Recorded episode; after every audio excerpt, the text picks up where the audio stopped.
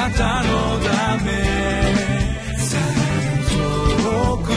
り近くへ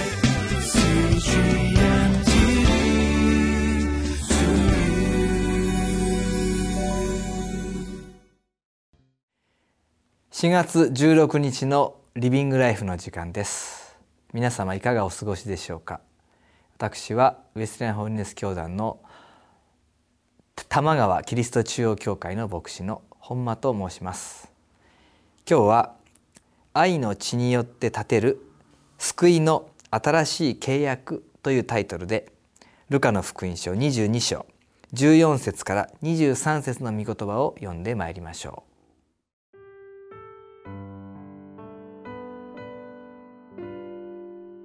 ルカの福音書22章14節から23節。さて時間になって。イエスは食卓に疲れ人たちもイエスと一緒に席に着いた。イエスは言われた。私は苦しみを受ける前にあなた方と一緒にこの杉越の食事をすることをどんなに望んでいたことかあなた方に言いますが杉越が神の国において成就するまでは私はもはや二度と杉越の食事をすることはありません。そしてイエスは杯を取り感謝を捧げて後言われた。これを取って互いに分けて飲みなさい。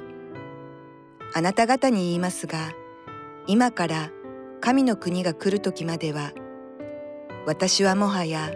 ぶどうの実で作ったものを飲むことはありません。それからパンを取り、感謝を捧げてから裂いて弟子たちに与えて言われた。これはあなた方のために与える私の体です。私を覚えてこれを行いなさい。食事の後杯も同じようにして言われたこの杯は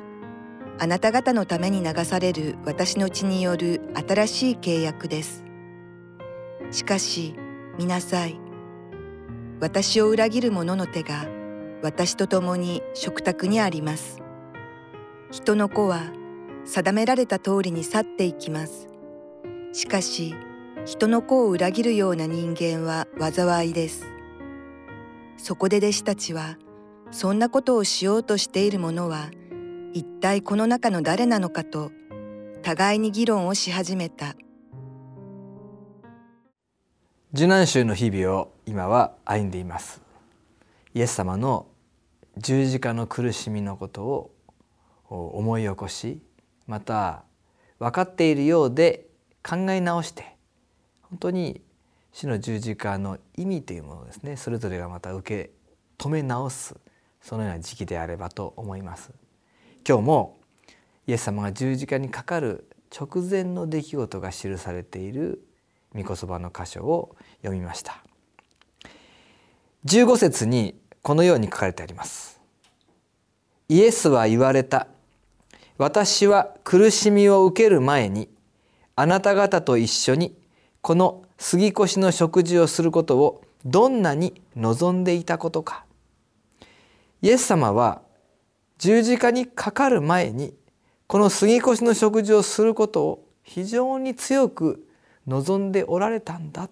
と書かれてあるんですね。私たちは誰かと例えばお別れをするとどなたかが引っ越すどなたかが遠くに行くするとでは送別会をしましょうと言って食事をするっていうことはよくあるかもしれません。イエス様はここで私はもうすぐ皆さんのもとを去るから送別会をしましょうと一度ゆっくり食事をしたかったというふうにここでおっしゃっているのではありません。昨日も申し上げましたけれども福音書の中でイエス様のこの最後の晩餐またその前後である受難種の出来事が占める分量というのは非常に大きいんですね。そしてイエス様はこのいわゆる最後の晩餐この杉越の食事の時にも大事な教えをたくさん弟子たちに語られましたイエス様はこの食事をとても大切な時として十字架にかかる前に一緒にこの時を持ちたいと思っておられたんですね。イエス様は杉越のこの食事の作法これが旧約の時代以来指し示しているところの意味。それはすなわちご自身がこれからなそうとしている出来事。つまり十字架。そのことを示しながらそのことの意味を示しながらここで弟子たちと新しい契約を結ぼうとされています。19節20節を読みます。それからパンを取り感謝を捧げてから裂いて弟子たちに与えて言われた。これはあなた方のために与える私の体です。私を覚えてこれを行いなさい。食事の後杯も同じようにして言われた。この杯はあなた方のために流される。私の血による新しい契約です。契約十字架において新しい契約が立てられる。イエス様はそのことをここではっきりと示しておられます。杯を示しながらこれは私の血によると。その時に弟子たちはそのことの意味がちゃんと分かったのか。おそらく分からなかったでしょう。その翌日イエス様が血を流して十字架で死なれた姿を見た時に私の血による新しい契約それがあなた方のために流される私の血によるものだと言われたイエス様の言葉の意味を理解し始めたに違いありません。旧約の時代大切な契約神様とイスラエルとの契約のためには動物が裂かれ血が流されてそのことによって契約が結ばれました。それと同じぐらい重みのあるいや同じくらいというよりも旧約のそのような契約の習慣が指し示すところはイエス様の血による神様と私たちとの新しい契約なんだと。イエス様はここでご自身がかかろうとしている十字架の意味を弟子たちに教えようとしておられます。十字架の意味を弟子たちの心に刻もうとしておられますイエス様の十字架は罪の贖いのための犠牲でありそしてまた神様の新しい民がその神様の新しい民とされるために結ぶ契約その契約のための地でもあるわけですね。そのようにしてイエス様はこの杉越の祭りのこのタイミングでご自身が犠牲となることによって災いの杉越であり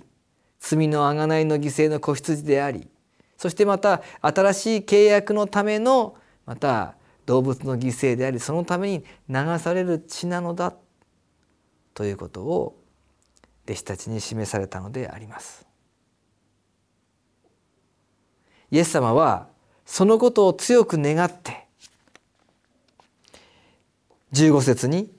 私は苦しみを受ける前にあなた方と一緒にこの杉越の食事をすることをどんなに望んでいたことか」と。そのように言われながら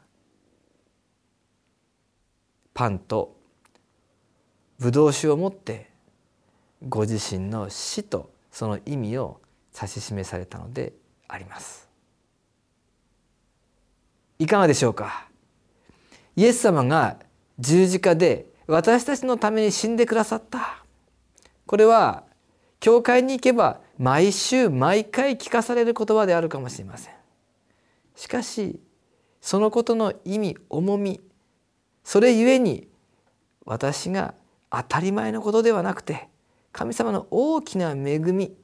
イエス様の大変な犠牲その中で神様に受け入れられ今このように歩みそして祈りつつ神様の助けを期待し救われて永遠の命の確信の中で日々を歩むことができているということそのことをもう一度深く心に刻もうではありませんか。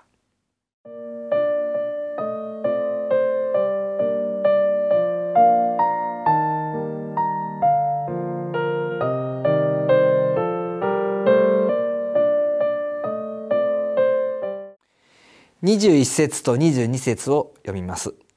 しかし見なさい。私を裏切る者の手が私と共に食卓にあります。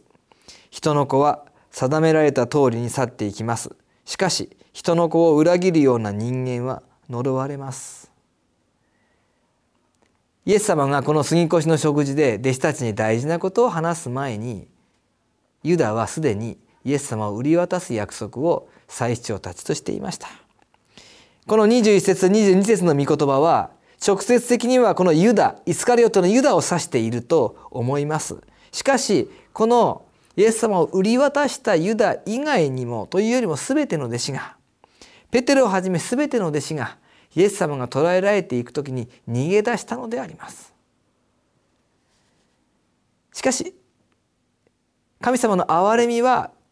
この彼らがつまずく前にすでに新しい契約が結ばれるということがはっきりと示されていることですね。イエス様はこれから裏切ろうとする者これからつまずくであろう者たちにご自身の身が裂かれ血が流されていることを伝えながらパンとブドウ酒を分けられたのであります。弱い私たちをご存知の主がまず私があなたのために死んだんだとそのように示していてくださることと同じであります。そのように私たちが全うできなくてもそのような弱さの中にあってもしかし主は私たちのために死んでくださったその十字架の恵みを改めて覚えようではありませんかお祈りをします。愛する天のお父様私のために私の贖いのために私が神の民として新しく受け入れられるために十字架で死んでくださったイエス様の恵みを感謝します。私の弱さをもご存知でその弱さでつまずく時にももう一度招いてくださるためにあなたの十字架があることを感謝します。どうぞ。へりくだってその十字架の意味を覚えつつあなたに従っていくことができるように導いてください。イエス・キリストの皆によってお祈りします。アーメン。あなたのため遠くより近くへ